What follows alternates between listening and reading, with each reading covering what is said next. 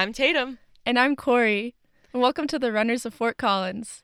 This is your connection to all the people and places that make Fort Collins a great place to both live and run. Every episode, we'll be sharing a PB&J with a local runner and getting the scoop on all things running in our community.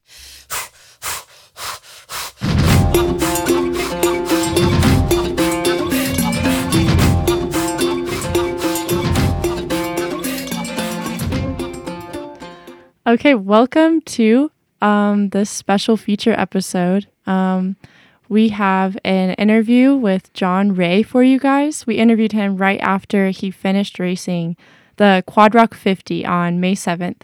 Um, so if you don't know what that race is, you might want to go ahead and check out our last episode where we recapped that race.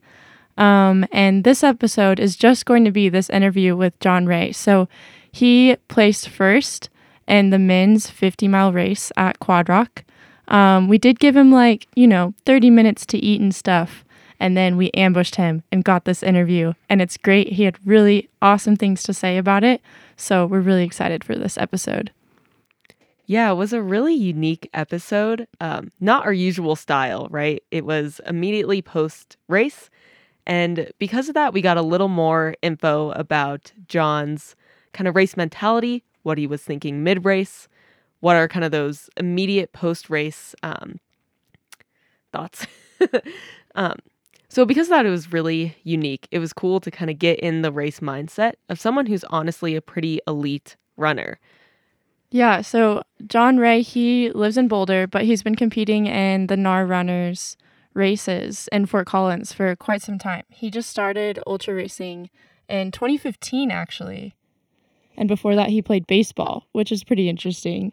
Yeah, collegiate baseball player. So if you think it's too late for you to become a super fantastic runner, clearly you're wrong. yeah, I mean, I wouldn't think usually there's a lot of turnover between baseball and ultra running. that just makes it all the more impressive. Yeah, definitely.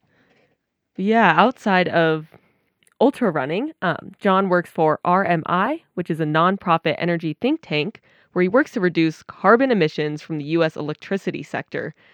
He races primarily in Colorado and, as Corey said, races those quad rock races a lot. And he does really well at all of them.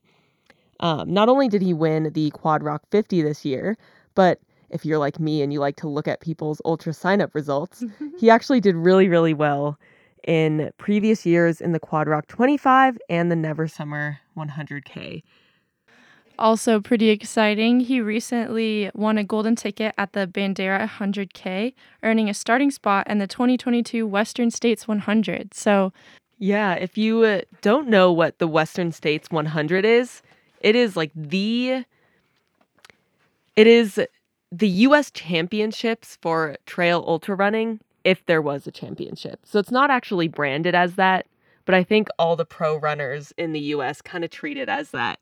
Um, it is on June 25th. So when this podcast episode comes out, we'll be just a few weeks away. So keep an eye out for how Jon does in that race.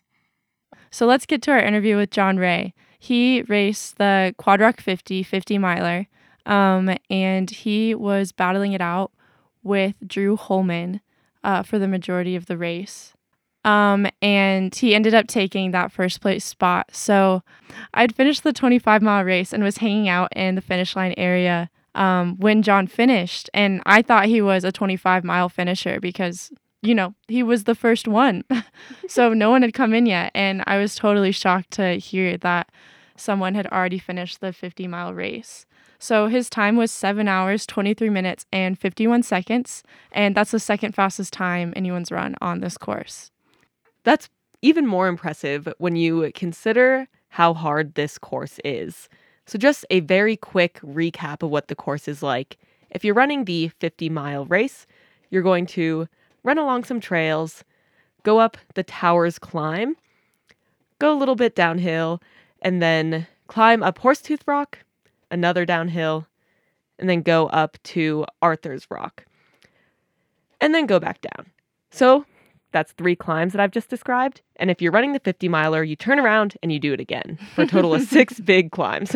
yeah, and the turning around point is also the finish line. So you got to go and stare that finish line down and then turn around and do it again. I can't imagine that mentality. That sounds so hard. yeah. You'll hear a little bit more about the nitty gritty details of what that course was like in the interview. When I saw him finish, I was immediately like, that is the person that I am going to interview. so it's kind of like, you know, keeping an eye on him, making sure he didn't leave, and, you know, gave him time to eat his food and stuff. This sounds really stalker ish, and I promise it only kind of was. um, but we Tatum and I went over to interview him. We asked him if he would do an interview with us, and he was super nice. Um, so we get out our recording device, the microphone, and we are standing in the corner trying to get away from all the noise and start interviewing him. And about 10 minutes into this interview, I realized that I have not recorded anything that he said. I'm sorry. okay, let's just start at. Do you want to say the same things you just said? Um, Sad. not very professional. Um, and he was really gracious about it. And all he asked for the second round of interviewing was that we sit down in the shade. We can go for sitting down too. Actually. Oh my gosh, yeah. I'll even just sit on the ground. Yeah, we can sit on We the can sit on the ground. ground or we could. Yeah, slightly nauseous. And I was like, yes, of course, we can do that. You just ran the fastest 50 miler time in really hot weather. And now we are bombarding you with questions. So we were interviewing him just with the intention of it being, you know, our usual three ish minute post race interviews. But he had some really fantastic things to say and just kept going. And we just kept asking questions. So I know I'm really excited about this interview. I know Corey's really excited about this interview. So let's jump right into it. Okay, so what was your mindset going into the race today? My mindset was go out with the leaders, but still try to hold back for the first half of the race and make the second half strong. So it's pretty much impossible to a negative split in ultra, but if you can keep them close enough, then usually the result works out. Um, but I definitely wanted to be in contention for the win, and so at least starting with the leaders for the first few miles was an intention, and then still trying to recognize what if something was too hard, then feel that and back off a little bit because knowing that the second half will be really hard because the climbs are steep here for sure. And so having run the 25 mile race before, knowing how hard even the third climb was in one direction, but the 50 mile having six major climbs, knowing that that was just going to hit really, really hard. And so saving something for the end was worth it. Uh, did you feel like you had something left in the tank at the end? Do you kick at all? I definitely did not kick. I was definitely looking behind my shoulder, and if I saw Drew behind me, I would have picked it up and been scared. But I relaxed a lot for the last 10 miles. Once I had a gap on him, I felt like I have another gear if I really have to, but it would not be fun to try to run any faster. So if I don't have to, I don't want to. So I didn't kick. Uh, I feel like I cruised it in for the most part, but still had some pressure from behind. Um, and at what point did you realize you had a shot at winning the race? Yeah, so the, the first half of the race, Drew seemed like he was stronger and fitter and wanted to climb harder than I did. So I was expecting him to pull away at some point, but we were still together for the first half. And after the fourth major climb, so like maybe the top of the climb at mile 30 or so, we started going down. Uh, there was a short technical downhill section, and I went through that pretty quickly. Technical downhills are definitely my strong suit in trail running. And so I made a small gap on him there. And every time before that, he had closed it pretty quickly. Like within a couple of minutes, he would be back right next to me. And then that time, it took a couple miles. So we didn't see each other again until the next aid station. So since I held on to that for a couple of miles and he didn't close it immediately, then by mile yeah 35 or so, I was like pretty optimistic that maybe he won't just you know take away take off and drop me. Cool. And um, what's your plan going into aid stations? This year the, was the first time I've ever tried to do any heat or mitigation or adaptation, I suppose, like heat training strategies. Um, so I feel like I, I like played around with ice bandanas yesterday to test out like basically how to do it and like do I like this or not. Um, but had a plan of like exactly where in the race I would start putting ice in things because I was worried about the heat as like the major critical thing to do at aid stations to like carry some ice and to like walk out of the aid station make sure you're doing that. Um, uh, yeah, so I guess I had a, like a list of things that I wanted to do at each of the aid stations. I had like looked at the temperatures and the times that I was expected to be at those places.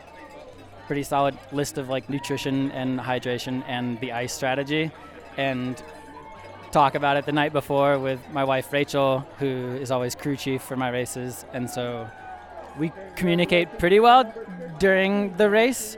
And so there were actually a couple of pivots that I made, like at the third aid station. I said, "Hey, at the next aid station, I'm gonna do two bottles instead of one," and so like she had that ready for me at the next one. But I suppose like, so like, good communication at one aid station to say what I wanted to do at the next one that I would see her at, um, and then lots of planning for sure beforehand. Um, what was the hardest part of the race today? Hmm. Do I have a good answer for that? There, were- yeah, the heat was definitely the biggest factor, and I was, I think, more prepared for that than most people because I was doing ice in a bandana and in my running pack, but most people were not. But there were some solid like 30 minute sections where I just didn't want to eat or drink because it was too hot. But then as soon as I got into an aid station and they would dunk me with a bunch of water, then I was hungry again, and so that was like a big realization of like, okay, anything I can do to stay cool will make it easier to run, heat, eat, and drink. And so I think the heat was actually like the hardest factor of today's race.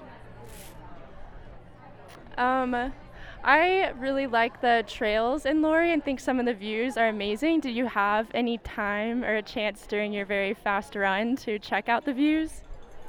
Yeah, definitely. And I remember sections of trails. Well, I guess like some sections of the trails make me reminisce about some of my favorite sections of trails in Boulder.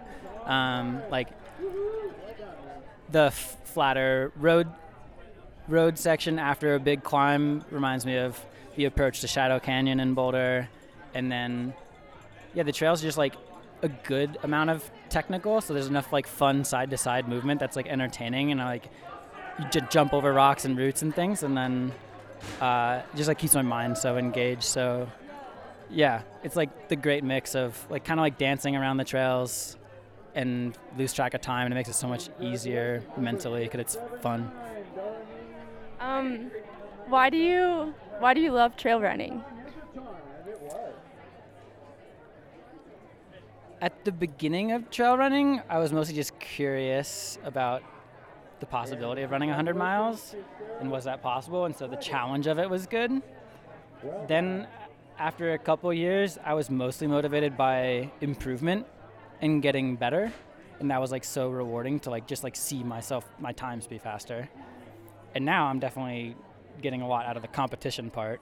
Uh, like, I mean, I wish I could be in the NBA, but I'm not quite competitive in that world. But being able to be pretty competitive at trail running is like super motivating. And so I feel like a real athlete competing with runners here. So yeah, yeah. So that's what motivates me now. Um, what are your plans for the future with running? You know, yeah, one one year at a time for the most part. Uh, I won the Bandera 100K earlier this year, so I got a golden ticket to go to the Western States 100 this year, and so that's been my dream race for the last couple of years. But I am already much better now than I expected to be a few years ago. Like my first ultra, I was like you know 30th place and like just like a sort of mid-pack runner and like continually got better for a long time so i like didn't dream that big and so i've like already achieved way more than I thought I would. So I don't know how high to like set my sights, but as of like two years ago, I set my career running goal as being top 10 at Western States, and so I get a chance to try and do that this year. And what would you say to someone who's just starting to get into ultra running? Don't take too much advice from other people. Be an independent thinker and just logically think like I have this problem to solve. How do I want to do it? Just because everyone else does ice bandanas, maybe you like an ice buff or other things. So I would say don't take too much advice from other people. Just try your own things and come up with your own solutions. Awesome. Thanks for talking to us. Yeah, that's great. There's some really awesome ideas um, in that interview. And I really especially liked the end um, when Jon talked about not taking other people's advice too seriously. I think you can get really bogged down with all the details and the planning for trail running. Um, but at the end of the day, like you just have to get out there and run, and you know you'll figure stuff out as you go along. And not every the logistics of every race aren't going to be perfect, but you're out there and you're learning, and you're going to figure it out as you go. Yeah, I think that's really cool. It really tells to like the nature of trail running, you know. I think it's kind of accepted that in these really longer races, you can't plan for everything. Um, and sometimes you just don't know how your body's going to react to something when you're, Mm. say, 40 miles deep into a run. So I think that's really good advice. Thank you, Jon Rea, for such a great and insightful interview. Um, we wish you the best of luck at Western States um, and hope to see you out on the trails sometime soon. Yeah, and while we're giving out thanks, also a huge shout out to Aurea Media. They took the photo um, of Jon, that is the podcast art for this episode. They also have a really great collection of photos from Quad Rock that you can find, I believe, through Gnar Runner's website or from Aurea Media's website as well. Um, make sure to check out our next episode where we will be releasing an in studio interview with Anne Marie Kirkpatrick.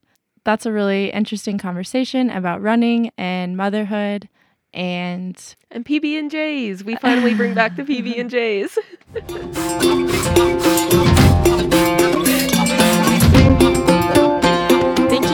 KCSU for supporting this podcast.